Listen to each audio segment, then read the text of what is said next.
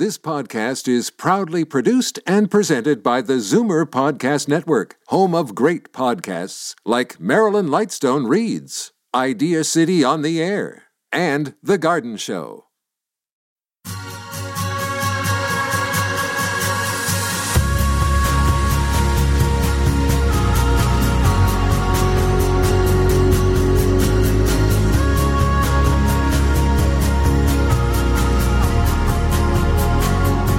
Good day, greetings, hello, and welcome to a brand new season of Art at the End of the World, the podcast where we welcome artists, entertainers, and cultural leaders speaking about what it is to make art here at the end.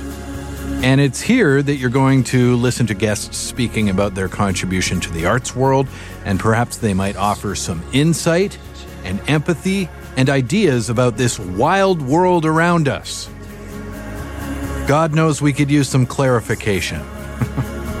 My name is Mark Wigmore, host of The Oasis on the new Classical FM, and uh, honestly, I could not be more thrilled to get another stab at this crazy project that we started a year ago. Uh, I launched this podcast very much DIY, do it yourself style, last year with the help of a few brave souls and advertisers, and I'm going to go ahead and call it a success at least in my at least in my mind. we put out uh, 10 exclusive episodes with 10 additional bonus episodes and we had tens of thousands of listens. So I'm very proud of that first season which I did uh, more or less on my own. But this is the first season of the show where the Zoomer Podcast Network and the new Classical FM are behind it invested in it, distributing it. And so I'd like to think we will get a little more light on the program this time around. And really, honestly, I couldn't be more excited. So thank you. If this is your first time checking in. Uh, thank you for taking the time to listen. If you're returning, thank you so much. I really do uh, appreciate you being here. One of the sponsors from last year's season is back with us, and I want to tell you about Red Eye Media and co sponsor Crow's Theatre one of this country's most acclaimed arts organizations and based in Toronto's vibrant East End community, Crow's Theatre creates unforgettable stage productions that examine and illuminate the pivotal narratives of our time. Don't forget Julius Caesar, the urgently contemporary edition directed by artistic director Chris Abraham, on stage at Crow's through February 2nd. CrowsTheatre.com for tickets and info. We're also supported by Red Eye Media, a leading arts and entertainment communications company working with award winning clients, including Crow's Theatre, the Musical Stage Company, Summerworks Performance Festival, and many others. RedEyeMedia.ca for more info and just a wonderful, wonderful, and supportive team there. Thank you so much. So, uh, we have an incredible roster of guests this season. I really am uh, looking forward to every conversation that's uh, coming down the pipe. Maybe you want to do a little research, engage in a little arts enjoyment ahead of hearing the episodes. Next week, just one of the great arts contributors to this city and this country.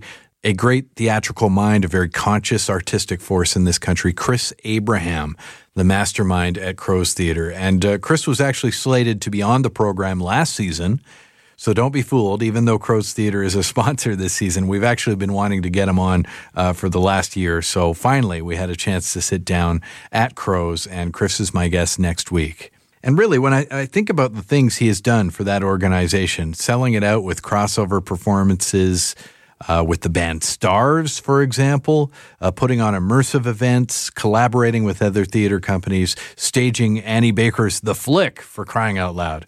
Uh, the guy really does think big, and uh, looking forward to Chris being here. And in a couple weeks, just ahead of the Oscars, episode three will feature legendary filmmaker and producer Robert Lantos, the man behind hundreds of films, dozens of award winners, Atom Egoyan's movies, so many of David Cronenberg's films, just a massive force in Canada and international movie making. And we're really looking forward to Robert being here. By the way, his latest is The Song of Names, starring Clive Owen and Tim Roth, and it's still in select theaters. Okay, I think we got. I think we're we're off to some sort of start here. So I think we should get on with the show and this week's guest.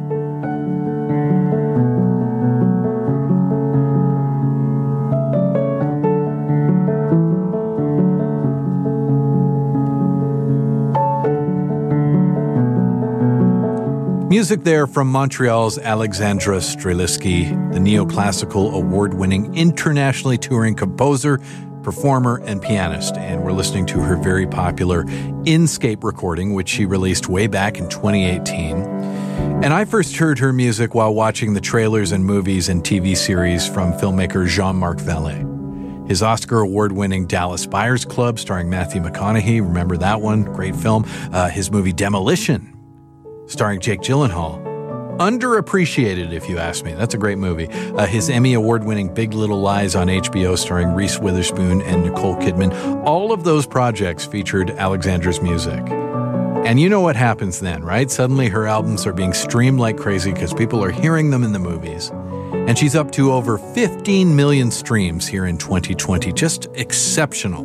Not easy to be a musician in this day and age, and she's uh, she's really doing it. So, after the movies and the TV shows, I arrived at the new Classical FM back in February last year. Her record was in the top 10 on the new Classical FM Top 20 chart.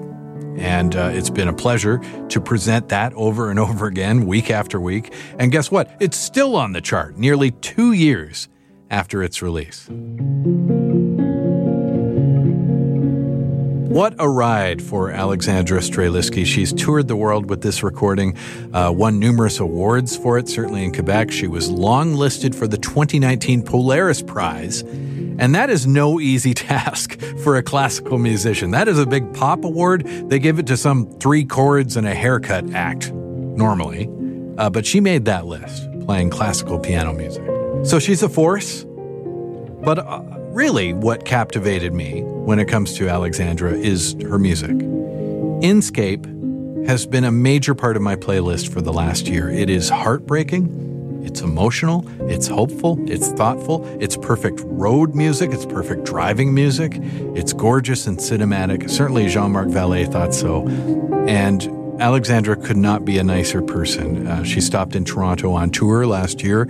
I managed to secure an hour with her here at the new Classical FM studios. So this is actually going back a little bit. I don't think there's much reference to that, but she isn't in town very often. So without further delay, season two, episode one of Art at the End of the World. Here's my talk with Alexandra Streliski here in the new Classical FM studios in Toronto.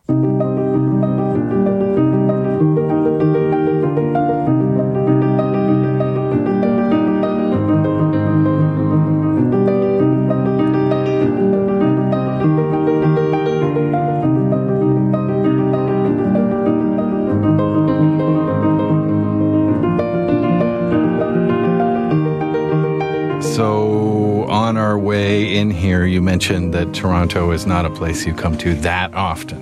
No, it's not. Four times. Yeah, four times only. In your life. I have yet much to discover about Toronto. It's interesting to me because, you know, I have such a special place in my heart for Montreal. And uh, as much as I love Toronto, every time I visit Montreal, I see a sense of culture and a sense of uh, being Canadian and a sense of artistry mm-hmm. that is pretty hard to replicate. It, it, feels very specific, and in fact, that goes through most of Quebec, or at least the major. Yeah, for sure, it's a very artsy city. Very there's sad. there's actually way too many artists for for.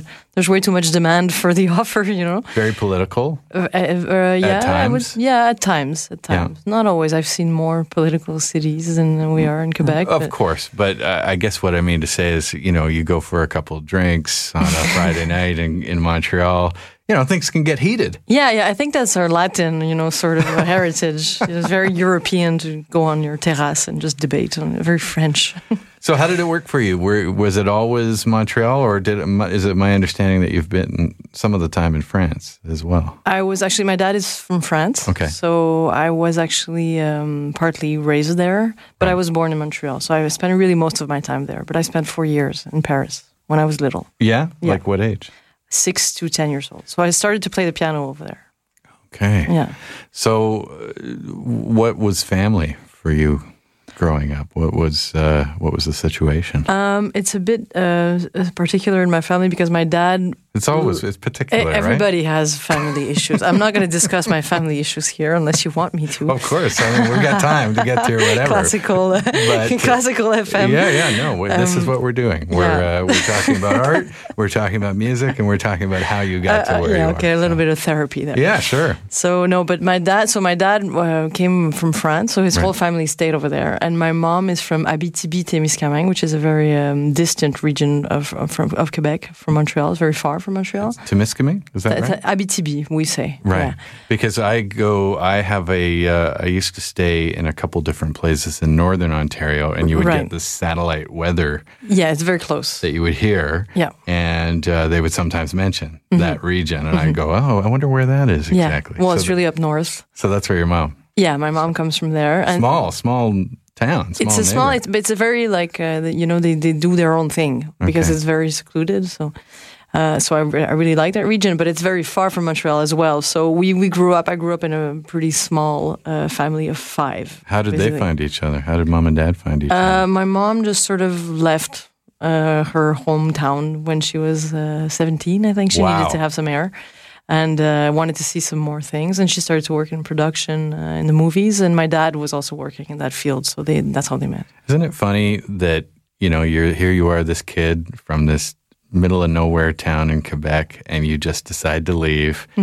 And now I'm going to work in production and films. Mm-hmm. Yeah, I well, mean, that's my mom. That's my mom's a very stubborn woman. She Right. like when she has something in her head, she's just gonna go for it, and she she always had that. So. so they met in Montreal. Is that yeah, fair? they met in Montreal. right? Yeah, so we've always. Uh, I grew up with my brother and my sister. I'm the youngest. Okay, the baby. I'm the baby. Yeah. Oh yes, I'm the baby. Definitely the baby. I have slight resentment towards the babies Oh, okay, as the see. oldest of four, I understand. We we we have it easier. I You do, do? I do admit this. and that, but also a chip on your shoulders. If we ever, if us firstborns ever get uppity about, you know, uh, the our experience with our parents, Mm-hmm. sometimes I find the babies defend the parents. I do defend my parents. I'm actually now like the mediator sometimes. I bet you are. I mean, I feel like that. I don't know how they would feel, but I feel like the mediator, definitely. Yes, whenever like there's some crisis, I, I get in there and I I try to solve things. You try to solve things. Yeah. And and was there music in the family right from the get go, or Yeah, definitely. Um, my mom, for some reason, when she was pregnant with me, she kept listening to opera.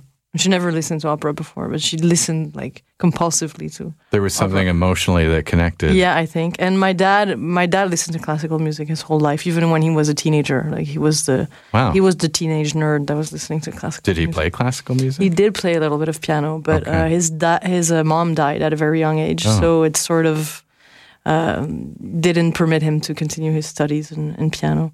But uh, he's a very musical. so she kind of got him into that, and then and then she was gone. Um, I don't know if she got him into that, but Right. he, he just he started playing. He was taking lessons, and then but everything sort of capsized. Of you know. course. he was fourteen at the time, and Yes, uh, and my, I think my grandfather just got into depression, and so he couldn't continue, unfortunately, to play. But he has a very classical uh, minded uh, mind. But he was all able to install a little bit of that love. Yeah, and he played all he played uh, piano, classical piano, all the time in the house. So I was really raised listening to to all that. So that happens, and uh, uh, how do we get to France? What is the decision that is made? Where? That was uh, my dad was working in advertisement, Okay. and he was doing very well. His Yeah. career was doing very well in the '80s. He was this like superstar creative director. Madman. Yeah, really, he was Don Draper. He was. I hope he had less mistresses, but I think, but he was pretty much Don Draper of the times, and he decided to go uh, to go found an agency in France because Really? he, yeah he decided to sort of go back to his roots and uh, and do that, but it, it didn't work out so well, so we came back. It points to him though for having the gumption to make such a decision. Like it's not easy to make a decision like that. No, not at all. To move your entire family. no uh, kidding. How did you? Do you remember how you felt about it as a child? Um, I no, I just say, oh, we're moving to France. I was oh, you didn't have I was- friends, and I, I did, but I was very young when we left. I was six years old, you know, Okay. so I had like preschool friends. Right. So I, I can't remember You being too sad. attached at that no, point. not that much. I remember being sad when we came back about my friends, but I was like, oh, okay, we're going back. Uh, my sister, she dealt with it. It was harder for her. you have these. Uh, uh, you have this moment. Your dad's making this decision. He's going to open a business in Paris, Yeah. Had, had you been to Paris at that point? No. No. No, I hadn't been to Paris. I just remember golden statues when I. I don't know if you've been to Paris. I just went. There's some golden statues. There are. Yes. Yeah. I just remember that as a kid. It- like, oh, I think it's the best city. it's a beautiful city. I really do. I mean, you've probably traveled around more than I have. I've been many times to Paris. Yeah. Yeah, lately. but uh, but you've probably traveled the world more than I have. Uh, where does it rank for you? as Paris? far- yeah. Well, I have a I have an attachment to the city, so it's a bit hard for me. But um, it ranks in, on the top three, definitely. yeah. What else? What are the other ones? Um, I just went to the Netherlands. I really like the Netherlands. I like the Netherlands. I haven't too. been to Berlin, but I'm sure that's gonna uh, rank up for some reason. It's great. The one thing I'll say about Berlin is it was completely decimated. Oh. And, and so they rebuilt it. Yeah. And, and that's it's so different than Right, Paris in that respect. But Yeah. culturally speaking, I'm sure it's unbelievable. Uh, underground scene and everything. yeah. Uh, and um, I love um, I like London. You do. I enjoy the people. I, think there's the people who end up in London are often quite interesting people. there, it's a half and half city, you know, half bombed. Yeah, in the war. So it's This is weird- your criteria. As you Yeah. go by was it bombed or not? yeah, it is because that for me that I guess I'm a visual person and I get there and I and of oh. course Oh. when I look at Paris, I say to myself. This, uh, thank goodness, the Germans were uh, occupied this region because, of course, they weren't going to bomb themselves. Yeah, well, Paris is really one of the most beautiful, though. Really, is. Uh, uh, Lisbon is beautiful as well. Right. That really, uh, I love that, that that city as well. And I like California. I'm a, I, I love the Pacific Ocean, you the musicians mountains. always love California. Well, there's something. There's just something in the vibe. Yeah. you're just like you hard not to like. I just all I do is I talk to actors and musicians who t- just take some time of their lives to go back and forth. Yeah. To well, I LA can I can understand. I, I would be between Paris and uh, San Francisco. You're right. You like San Fran. Yeah, I like. I, I actually I like the scenery, Uh-huh. you know, of California more than I like you know the scene or whatever. It's really about the landscape. My friend, uh, well, my neighbor, in fact, he lives in between Toronto and San Francisco, and he's actually pretty glad that he's done with San Francisco Yeah. just from a working I can imagine that and- it's really hard to establish yourself there. Though. Yeah. I don't think I would establish myself there. No. No. D- would you ever consider? Going somewhere else? Yeah. Uh, I could consider Europe. Right. Yeah, I would. But I really like Montreal. I'm, I, I'm, and I, I keep traveling and coming back. And Do you like it in always, March? Uh, no. Pretty tough, right? we think we have it bad here. yeah, in but I'm I'm lucky right now because I'm traveling so much that I, I, I go away during the winter and I come back and I go away again. So I don't have the ugh, the very heavy sort of six months winter thing. it is pretty tough. Yeah. So, so you you have these first impressions of golden statues, and you get to Paris, and uh, what is that situation? I guess you have to get used to a new school, and Dad's trying hard in his business. Yeah, well, I wasn't aware at all of what my dad was doing at the time. You know, Right. I was I was a kid, so I was aware of my school. I went to this very elite school. Most of us school. are still not aware of what our parents yeah, well, really did. I, I try to ask now Yeah. that I'm a bit more mature and to see like what what are their realities Right, for real. Um, but uh, yeah, so I went to this very elite school. I was learning Japanese. I was in Wow. full time English. I was learning all my uh, like math and everything was in English immersion. That was it. But I remember my friends. You know, I remember what people, what kids remember. I remember my friends. I remember doing this huge drawing outside and. I, I used to play literally at the bottom of the Eiffel Tower. Right. That was where we had our our uh, school uh, break. You know? no kidding. yeah. So, I've been there once, and I just Yeah. remember looking up Yeah, and yeah, thinking, "What just- is this place?" yeah, And- and we just it's called Champ de Mars, Right. and we just yeah we went there to play soccer and play stuff. So it's a different reality. What about the food? Did you have any recognition of, of Oh, yeah. what the food was as a even as a kid? Um, I I, did, I didn't see the difference because my dad cooked a lot, so he cooked as much in Paris that he did in uh, in Canada. Right. But the food in, in in France is just awesome, and I I've I've kept a lot of that heritage actually in the way I cook now. I love it so much, but for somebody who's constantly keeping an eye on carbs and all the rest of Well, it, Well, try Italy. Italy's Italy's way worse Way for worse, carbs. It's, it's, it's impossible. It's but for some reason, they're not fat. I know it doesn't They're, make they're any just, sense. I, I don't know. It's in their genes or something. I, I look at these diet they diet eat two pasta courses Yeah. and then pizza. You're like, what? I look at the keto diets and and uh, the Yeah, paleo yeah. diets. I Well, just you, can- you can't. you go to Italy and then you think, well, this doesn't matter. You know, uh, clearly this works somehow. Yeah, in France it's mostly meat, uh, cheese. Uh, you know, you, not a lot of vegetable Bread. Right. Yeah, yeah. What's hard is to be vegan. I have my, my sound man is vegan. Okay. For him in France, is uh, I mean, if you ask like something without cheese, Okay. you're just gonna get insulted by the waiter, basically. but Italy is very vegan friendly. They, Right. yeah, Yeah, they can do that. except you get fat, so it's you know pick your combats. So a lot happens between the ages of six and ten years old. I mean, you you're a very little kid, and then suddenly by the time you're ten, you're you know kind of starting to actually understand the world around you. And and in your case, I guess it was starting to learn piano too. Yeah, yeah, that's really really when it started. Uh, Were you happy to do that? I was very happy. I were? actually asked to play an instrument. I, I, I really wanted to play Right. something, and uh, my parents were told, "Well, if she wants to play something, I guess the piano is a very complete instrument." Did you have pianos around you before that time? Uh, yeah, my dad always had a piano. Oh, he did. Yeah, yeah. Mm-hmm. Because my grandparents had one, the classic, you know, thing, and I remember just playing nonsense on it. I still play nonsense on my well. piano, but Me too, sometimes. got a dream, Many right? times, Yeah. actually. But uh, there is that amazing moment where you do finally have your own instrument and you start practicing. How did Yeah. you find practicing? I mean, most people hated it. Uh, I don't. It's, it's funny. One of my friends that I've I- I've met recently in Paris, my, a very old friend, told me you were practicing nonstop. Wow. You were very concentrated on this, and I don't I don't remember that. But uh, she told me you you practice a lot and a lot and a lot. So I re- I know I really became passionate very quickly right. with the piano. It became really the way that I could express myself. Interesting. Well, I suppose, you know, in the classical world, uh, you do hear about a lot of young, Yeah, we start early. young kids. Yeah. Yeah, but uh, I don't always know that, that they wanted to yeah, do that. Yeah. I think I really found a way to express my feelings that Really? were sort of stuck inside before. So, Did you have big feelings? uh, yes, I think I did very Yeah. much. Yeah.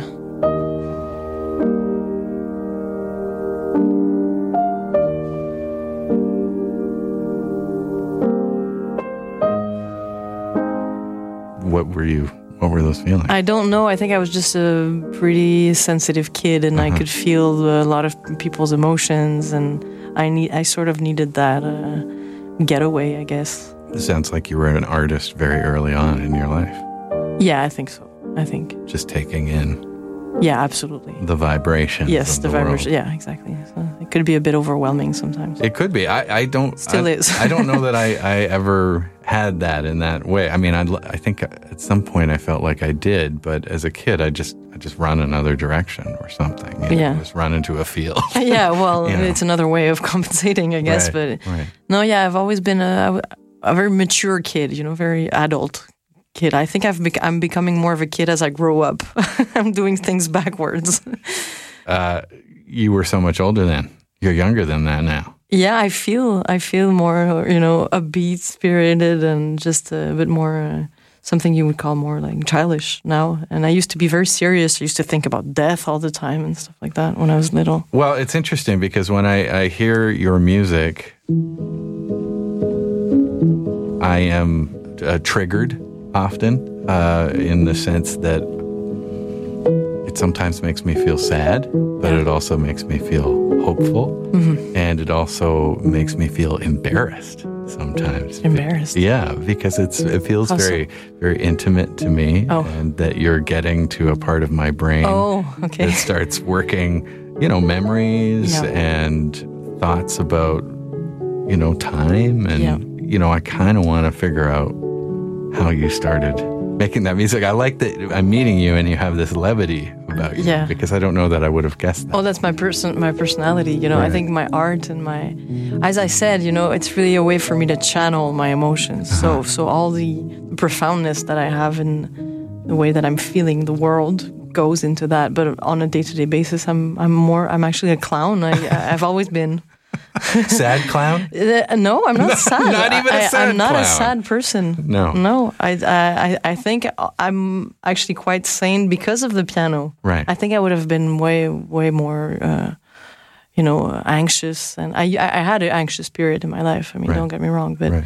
but uh, no, I'm quite naturally just happy. So you're learning and you're finding it uh, that you're loving it and you're practicing all the time. Were there composers that you were gravitating towards early on? Uh, yeah, I had a Chopin, definitely. Right. I mean, we have a kind of the piano I mean, thing, we have a? Polish, French, Jewish background, so this is uh, also just from I don't know if you would say genes, but we have a heritage that's a bit common. Right. So, but besides that, he's a melodic pianist. I, so am I. Mm-hmm. Uh, so I felt very much drawn to him uh, early on. Uh, yeah. But but it can be very difficult too. His material. I yeah, mean, yeah. Well, I started uh, obviously, you know, the Right. prelude, the prelude in uh, E minor, and uh, um, but I did, I did move on and play more, more complex work. Right. Yeah, right. I mean, on. uh, to see a, a complex piece of Chopin performed the right way or by somebody who's got the skills to do so, it can Yeah. be pretty thrilling. Yeah, I think my teachers always. Uh, I had a Russian teacher uh, towards the end of my uh, of my run, who was more technical, making me play more like Prokofiev and stuff. Right. But uh, my teachers before, when I was younger, really tended towards more romantic pieces. You know, slow pieces, very expressive. So It seems in our Instagram era right now that those people are uh, enjoying a certain amount of popularity. It seems like the more emotional you can make your face while you play guitar on Instagram, uh, the more people are going to, uh, you know. yeah, you also see like very fake things on Instagram sure that are do. quite popular. Isn't it funny? I follow the hashtags classical, classical music. Oh, yeah. And uh, I do see a lot of nonsense going on. I don't know. I don't follow that. I, Yeah. I wouldn't know. Social media is, that, is that something you you can do? Yes, that is something I do. I think it's, sort of something you have to do. You kind of uh, have to do, right? Yeah, I think as a as a musician, as somebody who's doing this professionally these days, you have to be aware of what's going on in social media. I I think it's the new way, really, of getting yourself out there, and it's important to have this uh, conscience. Because even I, I started this podcast in early, uh, well, I envisioned it in early 2018, and we put out the first season in 2019, and it was very at this ti at that time I wasn't here, and I, it was very DIY. I, I had to do it all on my own, and how was I going to tell people? Well, Yeah, social media. social media, and and I have such a love hate relationship with it. I Mm-hmm. yeah, don't know about you. Yeah, me too. Absolutely. I mean, I I think everybody must be now. I do now. it really professionally. I mean, Right. I'm. I, I sometimes have fun, and I find something funny that I go around on tour and I put it on Instagram. But I don't go and browse on Facebook anymore. You know, I used to do that when I was not doing this professionally, but now it's really my work. I But go if, when I have if, to. If too many of us start doing that, Yeah. you know, that's how I treat it as well. Mm-hmm. I just wonder where it's going to land or if it will fizzle out. Probably nowhere. Probably Yeah. nowhere because people they they're not. I mean, people want content. They do. They want uh, relationships, and you know they don't want just advertisements. At least you have the music. Yeah, I have the music, and I try really to to to do my socials on an axis towards content. Yeah. uh, content. I Yeah. mean, I think that's that's the key like, to keep it a bit real. You know, to give things and to share things, not Mm-hmm. Right. just to to be in your branding. And uh, you know, I think nobody nobody cares about that. I was watching, uh, you, for some reason, you just spurred on this memory, but I was watching the new uh, Bob Dylan documentary. Yeah, yeah, I didn't see. I heard it was uh, pretty good. Did you yeah, like it? Mm-hmm. I, I, it's amazing. I mean, Martin Scorsese did it. It's about Oh, the, yeah. Oh, I the- didn't know. the Rolling Thunder uh, Revue that he did in 1975, and there's a new interview with Bob, Nice. which is great because you don't get to hear him Ah, talk that's very great. often. And he said, uh, "Life isn't about finding yourself; it's about creating new things. It's Hmm. about uh, putting things out there." Mm-hmm. And uh, what do you think about that? I, I've just been mulling on it ever since. I, I think that you do both. I think, well, personally, I'm finding myself because I'm creating thing, Right. things. So I wouldn't oppose these two ideas personally. right. But I think it is important to shake things around. You know, I think as a per, individually, I think it's important to to face your fears and go towards things that are really making you shit scared. Excuse my language. Right. No. And say whatever you want. and um, and then creating things yes shaking things around you know being creative being uh, think outside the box just m move basically we get we have a tendency to stay so static and so comfortable and life wasn't meant to be static you know Afraid of money, love, and change. yeah I'd- afraid yeah Yeah. mainly afraid so that's why i think you know moving forward is about facing your fears and going for it You uh, uh, obviously had to practice this romantic era work, and you had to. It was all the recitals and all that type of thing, or Yeah. was it more of a? i had a love-hate relationship with the recitals I bet. Yeah, I didn't like. I was so nervous, but then it went beautifully Right. each time, and, and so. But I, And I they, they were all in Montreal, or did they start in Paris? Uh, no, I didn't do any recitals in Paris that I could remember. Right. No, I started in Montreal. I went to McGill, the conservatory, and that's where it started. Let's back up. Yeah. You are do those four years in Paris. You Mm-hmm. get back to Montreal. What was that uh, uh, transition like? You mean per- on a personal level? Yeah. Um, I remember I, w- I switched uh, systems. I was in the French scholar system, and I went to the the Quebec uh, system, and there was a big gap there, very Right. big gap. Everything was very boring to me. In Montreal. Yeah, very boring. but then I switched back to the French. I'm so sorry. I don't mean to. My I mean, friend- my friends I think the there was reform now, and it's much better. But My friends from the Netherlands used to tell me that our education system is just hilarious. I mean, to- you do read things uh, at 18 years old that you read when you're seven. Right. So that you have to ponder about this a little bit. You know, I think you are more pushed, uh, but I do understand that it's elitist and it's uh, and if you're not good and if you don't function well as a kid in this system that is very uh, strict, then you probably are gonna fail completely, and Right. your your uh, your self esteem is gonna go. They they will leave you on the side of the road. yeah, as- which is not the case in Quebec, and that, Right. that is the quality, the advantage of it all. right. But uh, uh, intellectually, it, it tends to be maybe a bit less, you know, driving. So you get back, you're bored. And, Yes. uh, piano, but piano continues, and Yeah. and is it just let's keep going and Yeah, I went. We came back in the middle of the year, and uh, so uh, my my teacher uh, accept, uh, agreed to take me in the middle of the year, which was quite nice. My piano teacher, Kathleen Tucker, was her name. and they were all pretty good piano teachers. Were, I had an amazing piano teachers, really amazing. I really loved them all. Um, two of them are dead actually now, which is quite sad. Um, so I went and she took me in, and uh, she really taught me uh, emotion. Right. In yeah, in my interpretation, how to listen to myself when I'm playing, all these things that are quite you know key that I kept that I keep uh, with me all the time. all the time. Do it again. I mean, I I, lo- I do love that when you have a list of criteria for your craft, Yeah. and you can. As, as far as you go down the road, what maybe it's writing a piece of music or or performing it, that you can always go back to that list and say, Mm-hmm. Yeah. "What am I?" And then many people add to that list as you go on. You know, I've, I've many several people told me some sentences I'll never forget that I keep with me. You know, Right. what would be one of those? uh, somebody once told me uh, a writer that I know in Quebec who was fantastic. Her name is Hélène Dorion. She actually uh, found the title of my album, in, Okay. Inscape. Right. It's a great title. Uh, Yeah, it's a, it's a great, beautiful word. And uh, Hélène told me uh, in French, il faut se mettre au service de sa création. And that means you have to put yourself at the service of your creation. And that was at a point in my life where I wasn't fully dedicating myself to art. I was doing a lot of work for ads and stuff. And so th- this sentence really stayed with me. And I'm like, yes, I need to take this leap and I need to just go forward. Because it's true, you know, when you have something, you have a gift of some sort, you you have to put your your your individual, your ego at the service of this, you know? So this was one of them lately.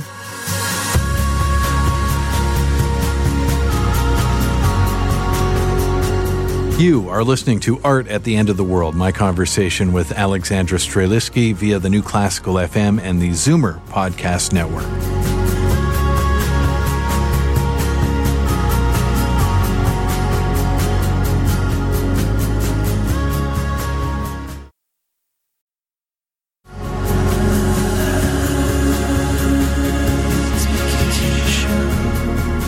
It's Art at the End of the World. My name is Mark Wigmore. Let's continue with Montreal neoclassical phenomenon, Alexandra Streliski. When does it start to feel like, okay, this is somehow going to be my life? Uh, twice, I think. Once I was about to give up. I was uh, maybe 19 years old, 20 were you, years at, old. were you at McGill at that I was at McGill. I was finishing my, my studies. And um, I didn't know what I wanted to do in university. Can you imagine finishing your studies at 19 years old? How, how old are you now? Well, I'm 34 now. You're 34. Yeah. It just seems funny that we're done. Well, you're done your conservatoire, you know, you finish your collegial too. So Yeah. then after you go on to university. Right. Or not. Right. So that, that was the first time I asked this question. And I played, and I, I finished first of my, my class. And so I had to play in. Uh, You were good. I was pretty good. I was, I had good emotion. And, and so, and uh, I had to play this recital in front of people because I was the first. And I remember I played this very slow piece by Grieg uh, very very slow, very twisted in the chords, and uh, and then I finished playing, and there was this silence at the end, and then people clapped, and I, just this moment where I realized, okay, I, can't stop doing this. This is I had there's something there, you know. I just felt it in the gap for some reason, and so I went to study. I kept on uh, going to university. So that was one. That's interesting because I mean, uh, that was a gap of a certain type. I mean, it was a musical gap, but it was also a. Uh, It was before people clapped. There was uh, there, I can feel there was an emotional response Uh-huh. to what I was playing. I can feel that I was sharing things with people, basically. right, but sometimes it is even the space within, you know, your phrasing. Oh yeah, now now yeah, of I course. mean, it's often the space that Yeah, makes yeah, yeah. makes the beauty. yeah, right. absolutely. Yeah.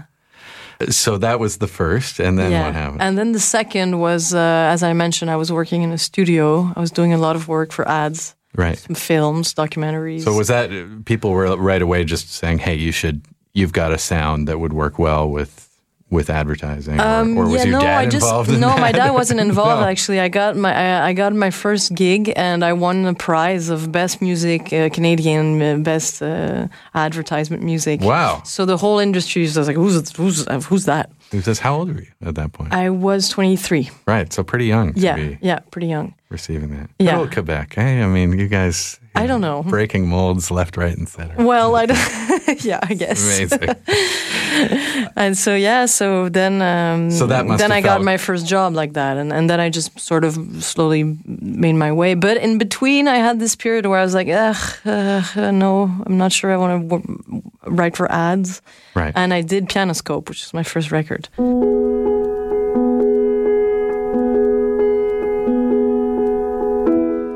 In this gap, always a story of, about gaps, basically. so, so what was the uh, uh, lead up to Pianoscope? Because another beautiful record, and and I think you know was a great launching point for what you're doing now. But uh, what gave you the the confidence to say, okay, this is me. This is my original material. Yeah. Uh, I'm going to put this on a record, and I'm actually going to go out into the world. Mm, I think it was um, it was two things. It was wanting to find myself, needing to find myself because I was I was writing a lot for others and products and brands, and then um, it was also a way of for me to presenting myself to the world. I was like, this is what I do. So I'm like, if I've always wanted to do film music, so I'm like, if you know, I put this out into the world, and for some reason it in- inspires director. Uh, they're gonna call me for what I do best, what I do with my heart. Right. So that was that was part of the process. So almost, uh, uh, you know, kind of your own resume. It was like saying, Yeah, hey, you know, business card. this is my business card. And I also did it a little bit for my mom because I left the house and she was very sad because I used to play piano, you know, Of course. for for their entire lives, my family. So Yeah. I also did it a little bit for them, and, parents. and how is uh, social life with all this work and time that you put into Now? Piano? Yeah, well, or even at the time, were, were you pretty holed up working on this stuff? No, Or- I'm very, you know, I sit down for 20 minutes. It goes very fast. I play something and I leave. really. Yeah, and then I sit back down the next day. I, I- I do things very fast. Wow. So I'm not like I'm practicing eight hours and no, I'm actually quite lazy and uh, I do things, you know, very productively. I don't know if that's lazy though. I, it's maybe not. Maybe it's just concentrated. Well, know? yeah, right. Because I do think that, you know, for me, my creative process is often that I have to do something for a short amount of time and then I have to get up and go do something else so that I can come back to that thing. And, Mm-hmm. Yeah, I think I could get fresh look. bored. I think if I, I, I do too much, I'm also I'm very interested uh, artistically in the spontaneous, the first draft. Right. I think often you have this purity in it that you're not going to get if you start working too much. You're going to get cerebral. You're going to get too structured. So I, I, I have a tendency to keep this, and I think that's also why I do that. Some people say that about first albums too, that that is the purest representation of that artist because they've been working towards that thing. Maybe Then they get some recognition, and suddenly the pressure's on to do it again, and Yeah. then you know you haven't necessarily. it wasn't the, the, case. It wasn't the case for me because I, I did my first album and I was more naive. I was more just doing, oh, I have this theme and I have this theme and I'll just put this and this together, and I didn't do it as as I as much as I reflected on Inscape, for instance, which is my second. Right. But I really, I think you more of me is on that album.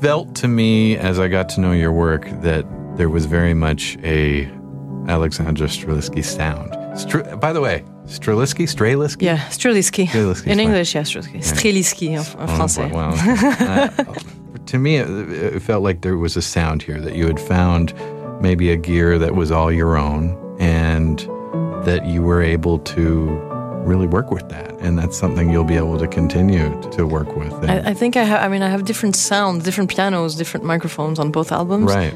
But um, You play around with that idea. Um, I do, and because I worked also eight years in a studio, now I, I, I got. I mean, I came in and I didn't know what a mastering was, you know, and and I got out and I knew all about. I just hung out with some boys that was talking gear and talking, you know, all these technical words that good I old boys with gear, eh? Boys with gear. I Yeah. mean, that's what you find in studios usually, most of the time. There are some girls now, but very few.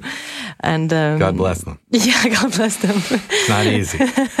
but it's fun. I love. I loved it. I love hanging out with Gear the talk is fun, right? Well, at the Once you beginning, I didn't it. understand anything, and Right. at the end, I was just telling them like, "Oh, just do a little uh, dock and the high end, and you know, So, so some of the things you need to worry about, obviously the piano you're playing, yeah, upright or uh, grand, grand. yeah, which ones, Yeah, uh, which ones? which microphones you use, which uh, preamplification you're going to give, because Right. that gives color. Do you use older microphones sometimes? Um, I do. I actually have a combination of two uh, styles. I have some Schoeps with our German microphones that I put into Millennias. Uh-huh. So this is very clean sound, very bright, very clean, very natural.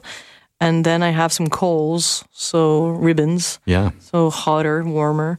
And um, I think we put those in uh, Neves stripes. So yeah, we're going, and we, we blend. And depending on the songs, I don't treat each songs the same. Sometimes it feels like to me I'm hearing two different qualities of sound within Mm-hmm. the same song. Yeah, I think we switched, but not many times. No, Right. no. Okay. Yeah, we tried that, uh, but it was weird. It was Right. weird because you're getting into this perspective and you sort of lose it when you switch the microphones. But we have some blends, and sometimes I have some overdubs that are going to be like the other microphones because it blends nicely together. Right. So I don't know if that's uh, my sound now, but uh,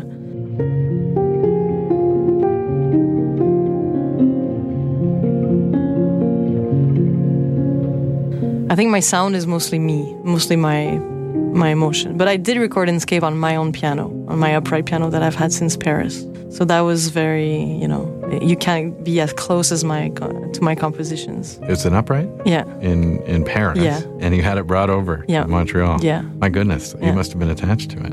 I was attached to it, and yeah, it was my piano. I mean, Right. and my parents found it was important, and so I recorded or I did my record on it. There's this fellow named uh, Joop Beving. Do Yeah, you know this yes, I fellow? do, He's yes. coming to town in a Really? couple days. so Interesting. I, I might go see him. I'm having a. I would a, love to go see him. a slight. He's actually my favorite of all the modern classicals. My, would, would you put yourself in that camp? Uh, in that camp, which Yeah, one? it- you mean the it- style? yeah, in that style, Yeah, the definitely. neoclassical, minimalist, Yeah, I think yeah. we're definitely in the same. Uh, I mean, I think Joop actually. Uh, congratulations, but to say Joop, by Yeah, the way. I right, mean, not many you. people know how to pronounce his name, but uh, I think he also worked in the advertisement industry before. We I have, could see it. And then he had an album that streamed 43 million, and then he got signed with Deutsche Grammophon. So we have a very similar, very very similar background. Interesting. He uh, he just played at Burning Man. I saw. Oh, nice. Isn't that? I mean, I thought that was That's very cool. it was pretty cool. I right? think that's very cool to to sort of, uh, and I- and I think it's kind of typical of the mm, neoclassical, modern classical, whatever you want to call it, he has some movement. nice, he has some nice scarves. Yeah, he has a he has a big beard. I think. No, He has a large I've never beard. seen. I've never met him, but I, I keep hearing about him. And I was just in the Netherlands, so and he's from there. Right. Yeah. They wanted me to talk to him, but the only time they had was right after his show Okay. was finished. Right. And I thought, I don't want to do that to him. No. Yeah. Right. Like the guy walks off stage, you got to talk to me for Uh, 45 I don't know. I don't. I, I wouldn't mind personally. gosh, I mean, okay. ask him. Now- I mean, he'll you're- say no if he doesn't want. To. I would talk to him if I was you. All right. All right. Good to know. uh, but uh, I bring him up because he talks about, for his last record, Henosis, he talks about the idea that he, he received a piano from his grandmother and that kind of changed his whole life. Mm. Oh, yeah. And he was able to, uh, it had a very specific sound, and he was able to compose an entire record based on.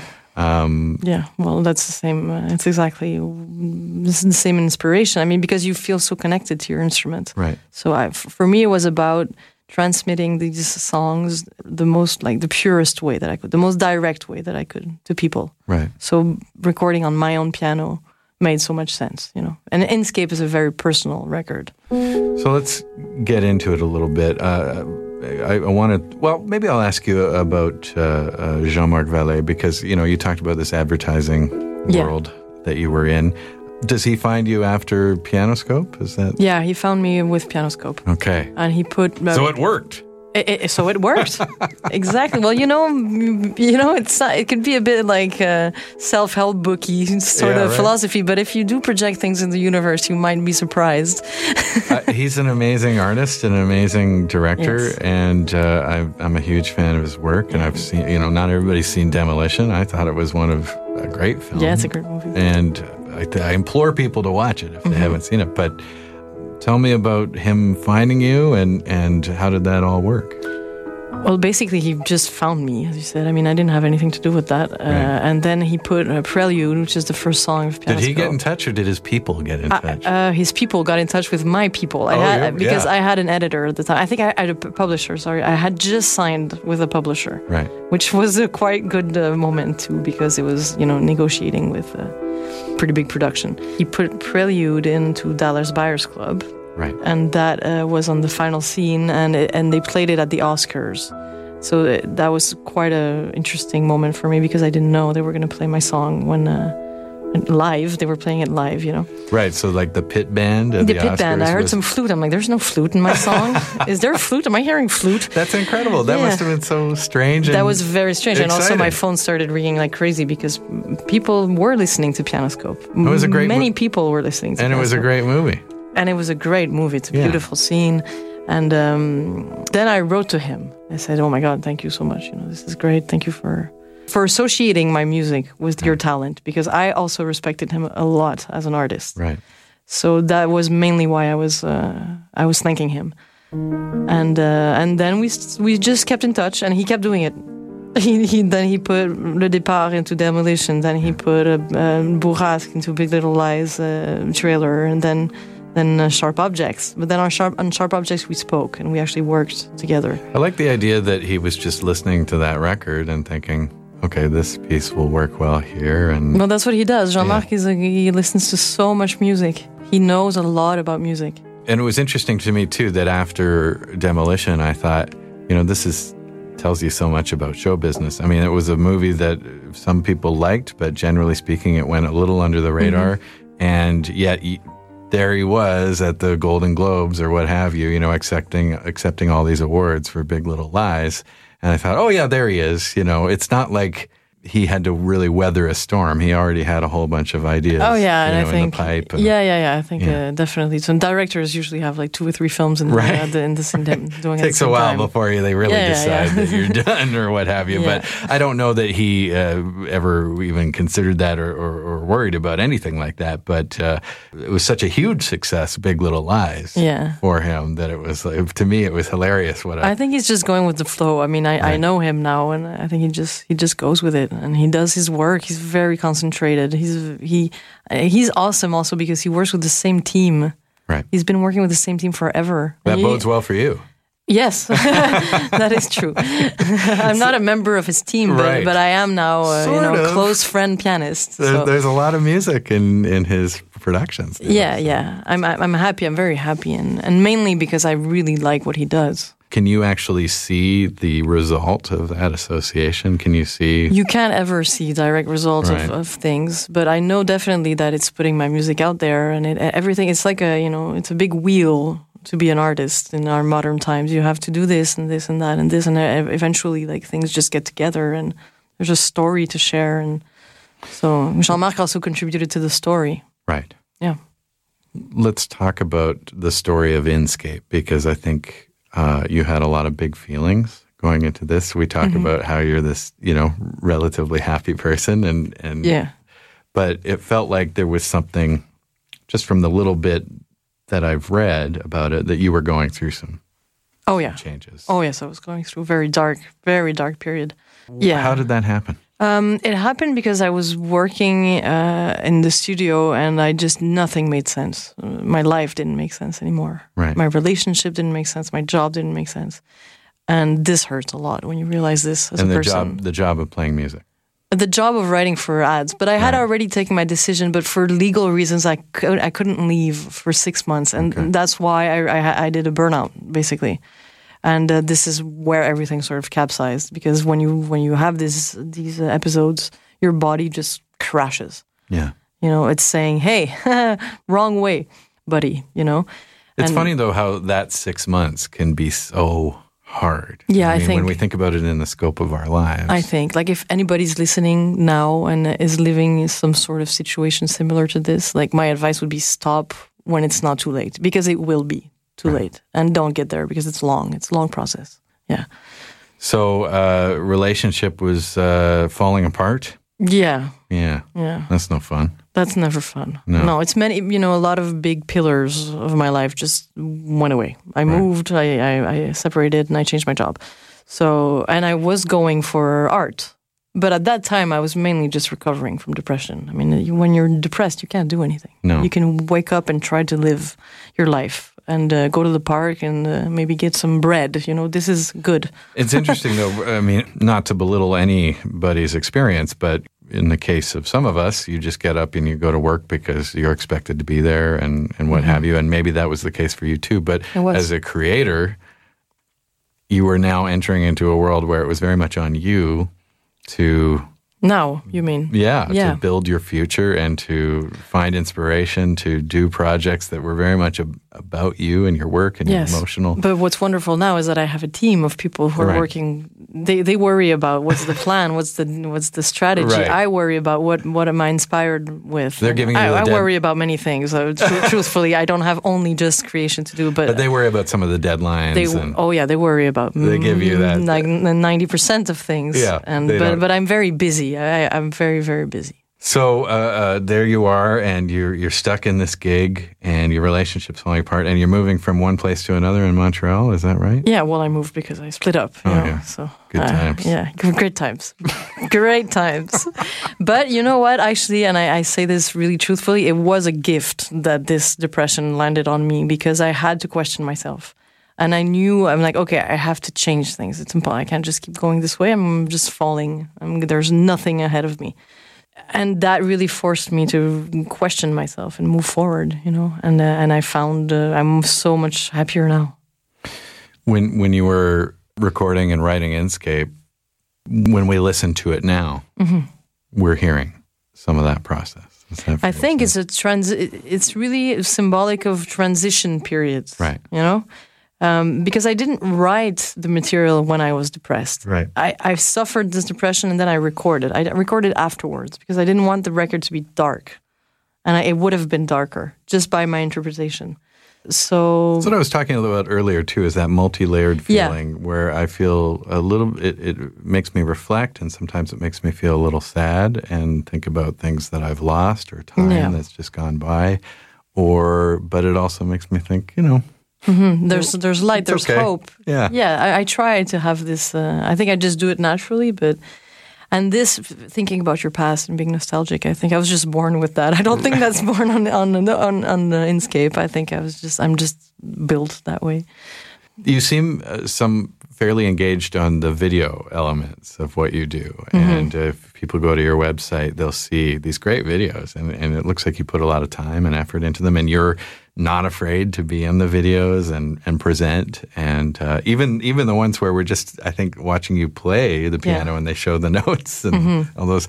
I mean, they're all so great, and it looks like you put a lot of heart into the visual elements. I think, yeah. Well, I, I have this career that's a bit, you know, hybrid between uh, music uh, to applied to the image and uh, image applied to the music. Right. You know, so I I, I like this. People uh, say cinematic. cinematic. Does yeah. that feel that way to you?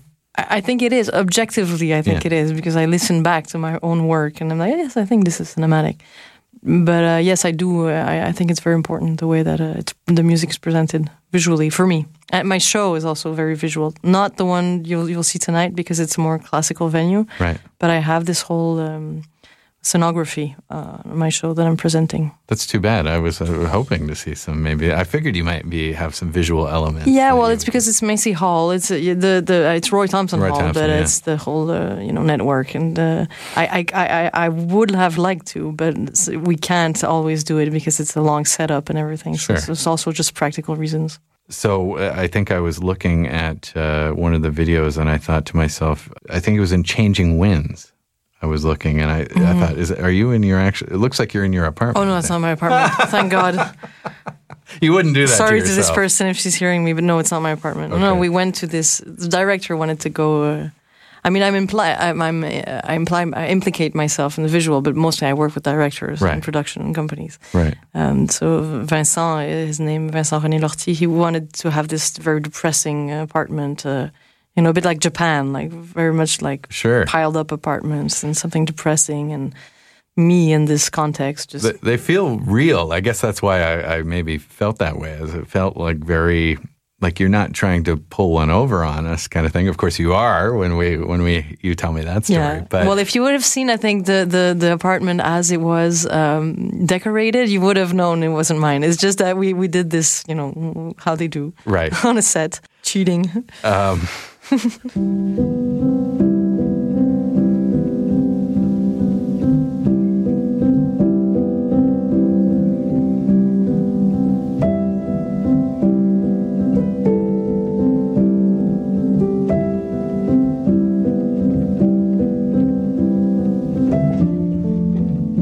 is a lot of personal discovery for you, and when you, when you're writing, and but it is such a moment in time right now where everywhere you look, there's this incredible social change. There's this incredible cultural change. You do write these cinematic pieces that do fit with stories of difficulty, trauma. Are you feeling like you're reflecting the world beyond yourself?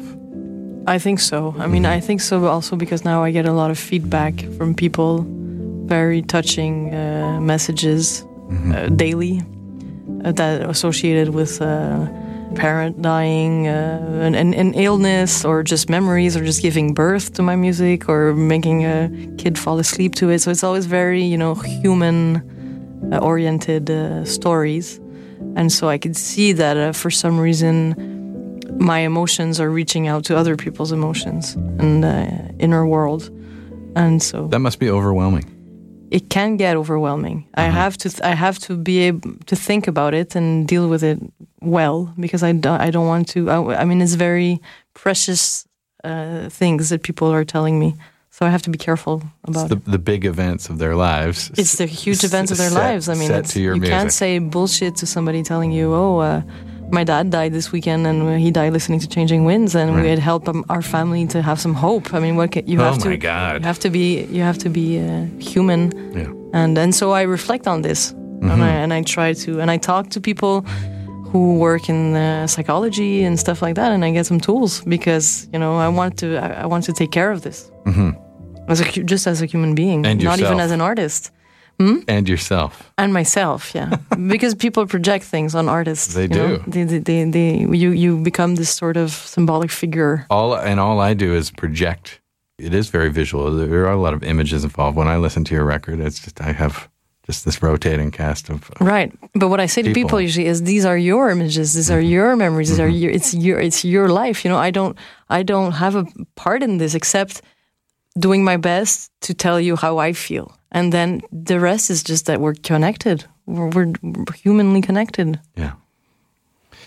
When you have a record like Inscape, by the way, congratulations on the Polaris stuff. Thank you. It's exciting. It is. I It's, think uh, you're like the only, maybe the only classical recording in the list. Is that Yeah, I think so. I don't know. I I, I don't know. classical, quote unquote? Probably. Yeah. Yeah.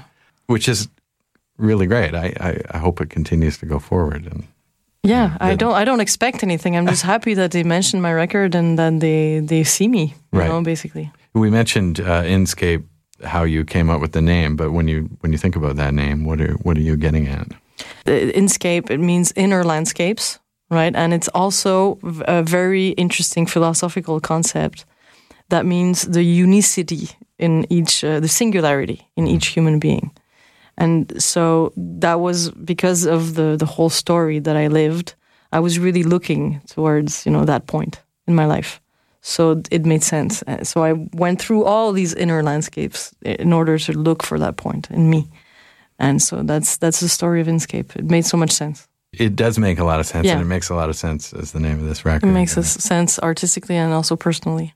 We all go through personal things, and Mm-hmm. and obviously you went through a, a big change to get to this moment, and I think you're in, in, you know, when you take a risk, and I think that's what you did. There can be a reward with that, and I, I think maybe you're feeling like Oh, that's yeah. happening for you right now. Definitely. I think you do have to take risks Yeah, in order to get uh, rewards. I mean, reward is, is a word maybe that I wouldn't have used like yeah, that, it's, but it's a strange. One. It's one, a strange one. But but but you do get some positive Growth. Growth. Yeah. exactly with risk. So how are you doing out in the big bad world? I mean, you're you're out seeing it right now. You're experiencing. There, we're seeing just this time of massive political change. Um, I think it's on everybody's mind. There's a general sense Mm-hmm. of dis-ease and um, uh, anxiety, and it's hard to to is. just trudge along day after day. And I think it's somebody, who, as you point out, who feels big about the world around you, can be maybe even paralyzing. It can. I mean, I, I, honestly I do a lot of denial. I have to, Right. but I also chose to to go around about the world and playing some soft piano music, emotional. Mm-hmm. So my, it's my way. This is like this is the best that I can do to do something in these times. This is my best. This is what I can provide. Is uh, I'm gonna try to put some beautiful piano music out there that makes people reflect on their own humanity and their heart. And I hope that maybe you know this is my way of doing resistance. Right. it's the soft way, but soft, quiet way. So that's that's my response to it. This is really why I do this every day. Sometimes that's easier for people, you know? Oh, it's definitely easier for me. I hate conflict. Yeah. Oh, I'm very bad at conflict. I'm better at just hiding the truth and pretending like everything's okay. No. you must have had a really hard time with that breakup then, you know, because then you were, you know. Oh yeah, but sometimes if you hide, if you if you don't say, if you don't, that's exactly what happened. If Yeah. you don't express yourself enough, you know, this is your relationship advice here. Yeah. If you don't express yourself enough, then it's gonna blow up in your face. There we go. You have to be connected, and you have to tell the truth, and you have to express yourself Dear to your loved one and to everybody, in order to connect with them. I would imagine you're starting to think about maybe the next recording. I, I am starting to. It's starting to bubble in me to have some new stuff. Yeah. Is it going to feel different? Do you think? Do you think you, you do you go and look at the success of this record and think about everything it's it's been able to do and establishing your sound and your own personality and your own musical personality? Do you think, oh, I have to change it up now? No, Or- I'm not like that. No, I look. I, I do look at the sequence. I look at Pianoscope. I look at Inscape. I'm like, hmm, what's next? You know, Right. I do think this way, but mostly I'm just gonna try to stay true to myself because I think this is how you get the best art out of out of yourself as an artist. You know, just stay true. I I, I will maybe think about adding some more things than just piano. But I did already do that on Inscape and I came back to solo piano because I think it's so strong to have this solo instrument Yeah. because there's one human voice, you know, and I think you get a lot of strength from that. But I might try to switch things around a little. Some flute. Flute, I doubt it. No soprano saxophone either. The Oscars didn't convince you to throw some no, flute on there? I don't think. If anything, they made you say no flute. If I do flute, it would be more like on a score or something that I would Right. do like. Uh, Is that something you look at maybe doing at some point, like a complete? oh yes, I have. I actually have some projects Right. uh, on uh, on the table right now that I have to. Uh, Very exciting. yes, yes. It's an exciting life, right It now. is. It's a great life. I'm. I'm very privileged. and it feels. You know what I like? I, I talked about this a lot, and and people listening to this now won't be able to see this show because it it, it is tonight. And but um, 9 p.m. at Roy Thomson Hall. Yeah. With that great. You know, But you know, people are sitting on stage with me today. We're all sitting together on stage. is that true? Yeah, yeah. It's not. I'm not playing in the big hall. It's like an intimate f- formula where people are around the piano. It's That's gonna incredible. be. It's gonna be great. I had no idea. Yeah, yeah, it's gonna be. It's gonna I'm be sort of good. sad. I've ruined my own surprise. Oh, I'm sorry. That's I- okay. It was actually announced. If you if you read properly the I program, should have read the uh, the fine the fine I think many will have the surprise though. Okay. Well, it has been a real pleasure to talk to you, well. and congratulations. Thank you. And I'm just so excited. And uh, when I got here to Classical FM, somebody told me, "Hey, there's this record Inscape. You might want to have a listen to it." And I'm so glad I did, and learned all about uh, your past music and and the videos and everything that's happening. So Thank you so much.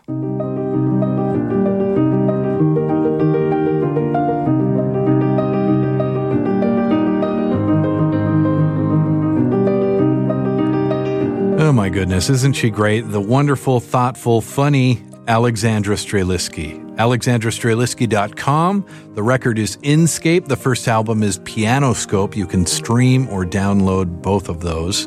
Thanks to Matt and the entire gang at Secret City Records. They helped to put this together, secretcityrecords.com, and a wonderful uh, lineup of musicians on that label. And if you live in Quebec, you probably aren't listening to this, but uh, my goodness, Alexandra is playing seemingly every town in your province. I mean, literally. And uh, she'll be at the National Arts Center in Ottawa on May 23rd, 2020.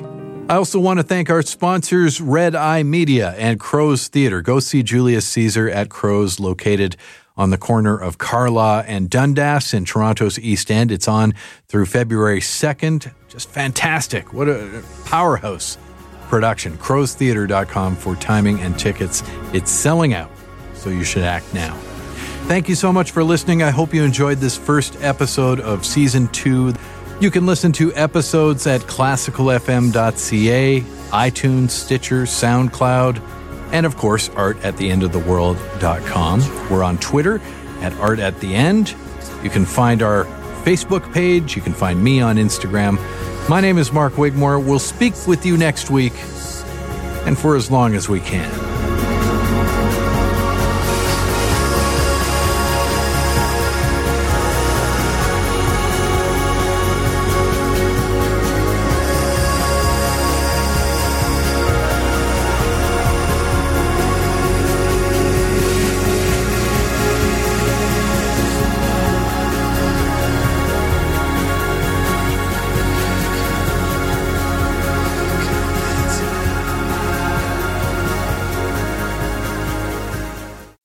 Podcast is proudly produced and presented by the Zoomer Podcast Network, home of great podcasts like Marilyn Lightstone Reads, Idea City on the Air, and The Garden Show.